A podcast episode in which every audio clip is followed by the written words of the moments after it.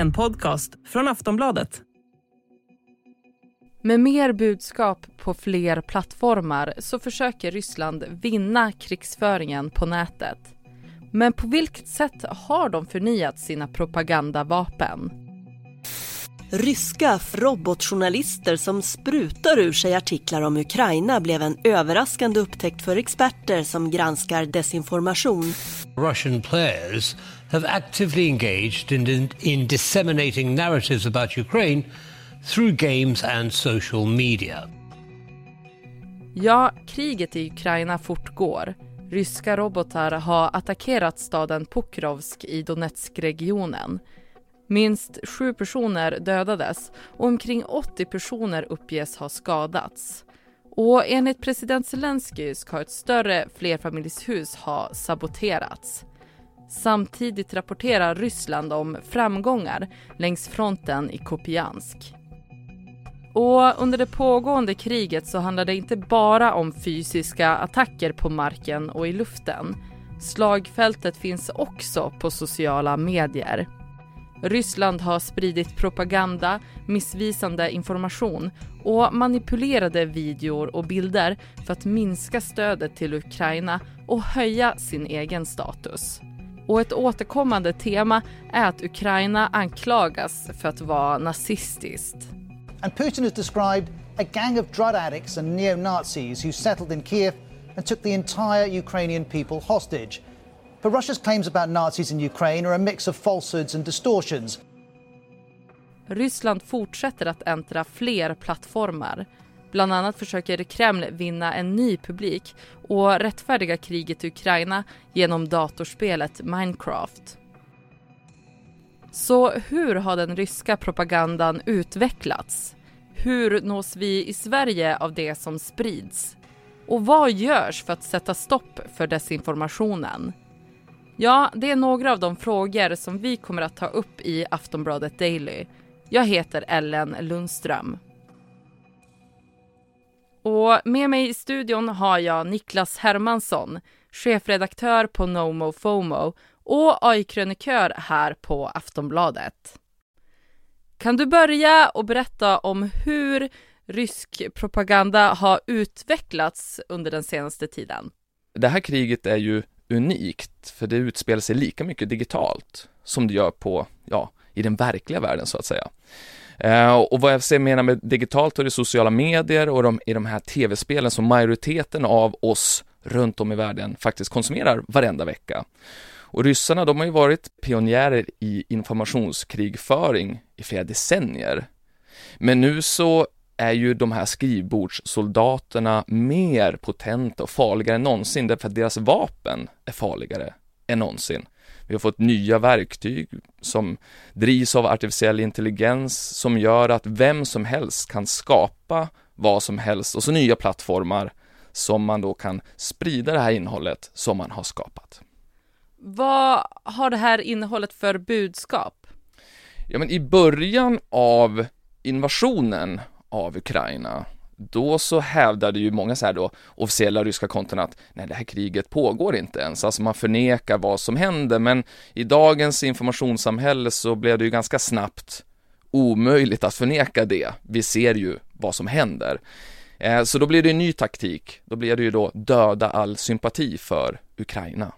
Och hur gör man det då? Jo, då spelar man ut nazistkortet. Ryssarna har, har krigat mot nazister. Det gör vi igen, numera i Ukraina. Sen så börjar man då utmåla alltså Zelensky som en homosexuell knarkare med eh, kokainhögar på sitt skrivbord. Det var liksom nästa. Kreml, de kanske liksom tar lite mer passivt och beskriver honom som USAs marionettdocka, men egentligen är det ganska samma sak, för vad de vill göra, de vill positionera Ukraina som ett passivt land, alltså för att det konnoterar att vara feminin. Eh, och det är det de spelar på. Ryssarna är manliga, Ukraina är feminina. Det är deras bild som de vill. Eh. Sen så har de en annan taktik och det är att vädja till världen att sluta hata ryssar. Alltså att vi i väst lider av russofobi, och det är ju därför att Ukraina då, menar Ryssland, sprider lögner om just Ryssland. Det handlar ju jättemycket från ryskt håll att skapa splittring och förvirring. Kan du beskriva på vilket sätt eh, då? Just den här liksom förvirringen och splittringen, det är ju vad ett informationskrig går ut på, desinformation. Man kan se desinformationen som ett virus som tar sig in i ett samhälle och splittrar det inifrån. Vad man gör är att man ställer olika grupper mot varandra, rika, fattiga, unga, gamla. Vi som eh, är islamister, vi som inte är det och så vidare. Det är ju vad grunden går ut på. Och nu så, vad de gör idag, just för att skapa förvirring i just den här invasionen då kring det, det är att bombardera de här eh, sociala plattformarna som där vi är med budskap. Och de är ganska förvirrande därför att de går emot varandra budskapen och de är inte särskilt snyggt gjorda och så vidare. Men det är så mycket så att vi till slut tappar intresse och vänder ryggen åt invasionen och det är ju på något sätt vad de vill. Och vilka vill de nå ut till? Men framförallt så vill de ju nå ryssarna i Ryssland, men också ryska minoriteter i grannländer. Det är ju liksom det första målet. Men de ser ju också vad som händer runt om i världen. Missnöjda medborgare i andra länder, de vill man nå. Man vill nå de politiker som spelar på missnöjet i andra länder. Det som vi har sett på senare tid är att Kreml också riktar in sig till sådana länder som är mindre utvecklade i Afrika, Latinamerika eh, och i syd Sydöstasien. Och där använder man sig av lokala medier, man använder desinformation i lokala medier, men man kan också använda ryska statliga medier för att nå de här sina allierade eh, länder. Så hur dyker den ryska propagandan upp i datorspel? Och vad görs för att motverka deras desinformation som florerar på nätet? Det och mycket annat ska vi strax prata mer om.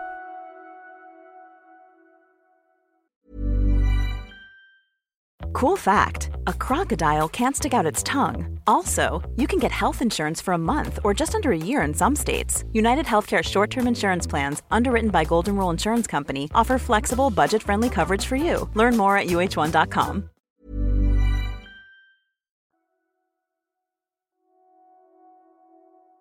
Nyligen så har det rapporterats om att rysk propaganda har dykt upp i dataspel och att Kreml har använt det som ett verktyg för att försöka rättfärdiga kriget i Ukraina.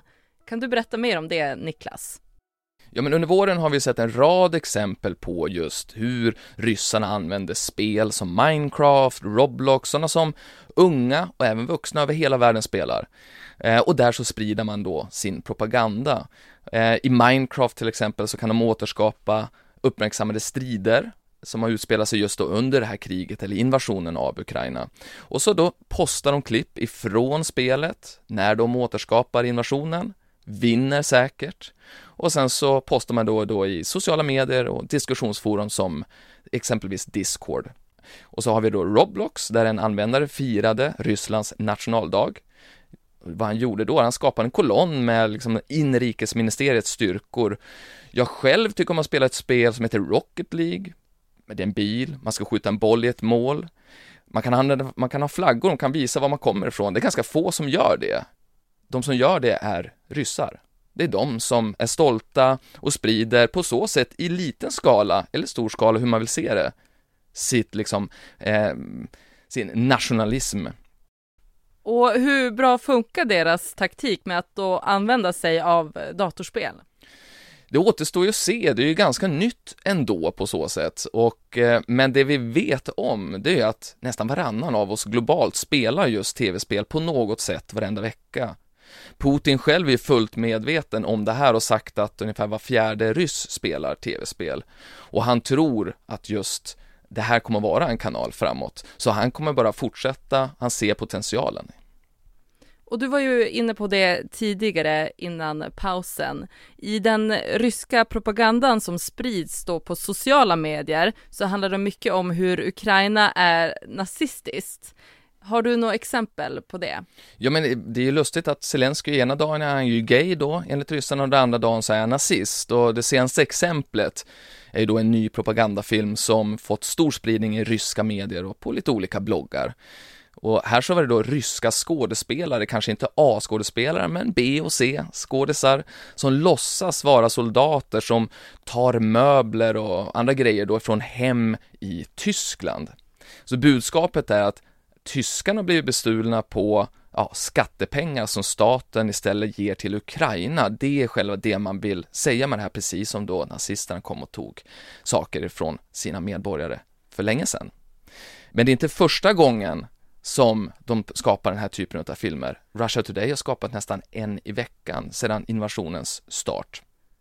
Och eh, antingen så utmålar de ju Zelensky som nazist, eller så gör de dystopiska filmer om livet i Europa. Kolla vad hemskt de har det här. Kolla, här har homosexuella par mer rättigheter än vad de som inte är homosexuella. Konstiga saker. Det är liksom budskapet i de här filmerna.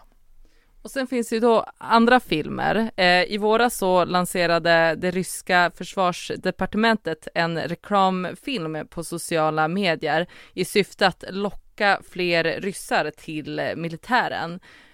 Kan du beskriva hur de här videorna såg ut? Ja, här har vi då ryska män som har ganska så här tråkiga eller traditionella jobb som, ja, taxichaufför eller väktare eller så gyminstruktör budskapet här var ju att nu ska ni bli riktiga män, real män, gå med i militären.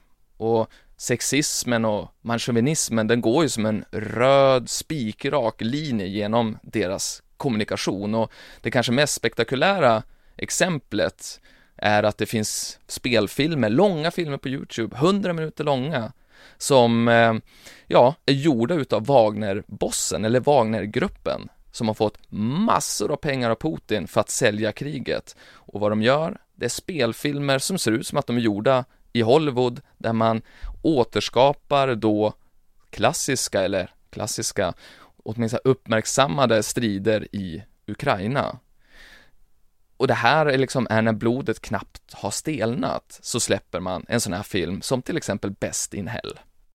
Vad görs för att eh, motverka den ryska missvisande informationen som delas på olika digitala plattformar? Men våra främsta vapen här är ju, det ju lagstiftning, reglering, men även utbildning. Och vad jag menar med utbildning, det är ju att dels så finns det massor med initiativ som inom EU och NATO, hur vi kan, ska komma till, till bukt med det här tillsammans. Eh, men även medierna spelar en viktig roll. Att du och jag pratar om det här idag är jätteviktigt och det måste vi fortsätta göra. Sen har vi skolorna, alltså att berätta hur den nya medievärlden ser ut. Sen har vi lagstiftning och reglering. Det är klart att vi kan liksom ha skärpta lagar och regler för hur vi sprider den här saken som någon annan skapar, men framförallt så tror jag att vi bör ställa högre krav på transparens till de sociala plattformarna där det här innehållet sprids. Vi behöver öppna deras svarta lådor och titta på algoritmerna och reglera dem. Hittills i just invasionen så var det faktiskt så att de sociala plattformarna var väldigt snabba med att dels strypa eh, det informationsflödet, just för att det var fyllt av propaganda. Men jag tror att många fortfarande skulle mena att de sociala plattformarna har gjort för lite och de har gjort det för långsamt. Och hur tar sig den ryska propagandan sig in till Sverige? Ja, det är ju just genom de här sociala medierna. TikTok, YouTube, Facebook, Instagram. Vi kan radda upp dem allihop. De är lite olika bra på att få oss att inte se det här eller att engagera oss i det men eh, även om de har då portat ryska statliga medier på många av de här plattformarna så dyker de ju upp via nya falska konton. Man tar bort informationen om vem som är avsändaren. Just att det är Russia Today kanske inte står kvar i filmen därför att den ska få leva lite längre på de här sociala plattformarna där vi är hela tiden. Så det är där vi hittar det. Och i fortsättningen, hur tror du att den ryska propagandan kommer att utvecklas på våra sociala medier? Eh, propagandan har ju alltid spelat på känslor, men vad tekniken gör nu det är att det verkligen förstärker de här känslorna till max. Så vad vi kommer att få se nu, det är en explosion i användandet utav AI och det betyder mer text, mer bild, mer video, högre verkshöjd och vi kommer inte att veta vad som är sant eller falskt. Och sen så kommer vi experimentera med att nå ut via nya kanaler, så som vi har pratat om idag, tv-spel, olika sociala plattformar på olika sätt, men nu mer personaliserat. Alltså, jag vet precis vad du, Ellen, tycker om. Och jag kommer nå dig, för jag vet precis var du är, på det sättet som du gillar att få information. Det kommer jag få se mer, mer utav. Sist här, Niklas Hermansson, chefredaktör på NoMo FOMO och AI-krönikör här på Aftonbladet. Du har lyssnat på Aftonbladet Daily med mig, Ellen Lundström. Vi hörs snart igen.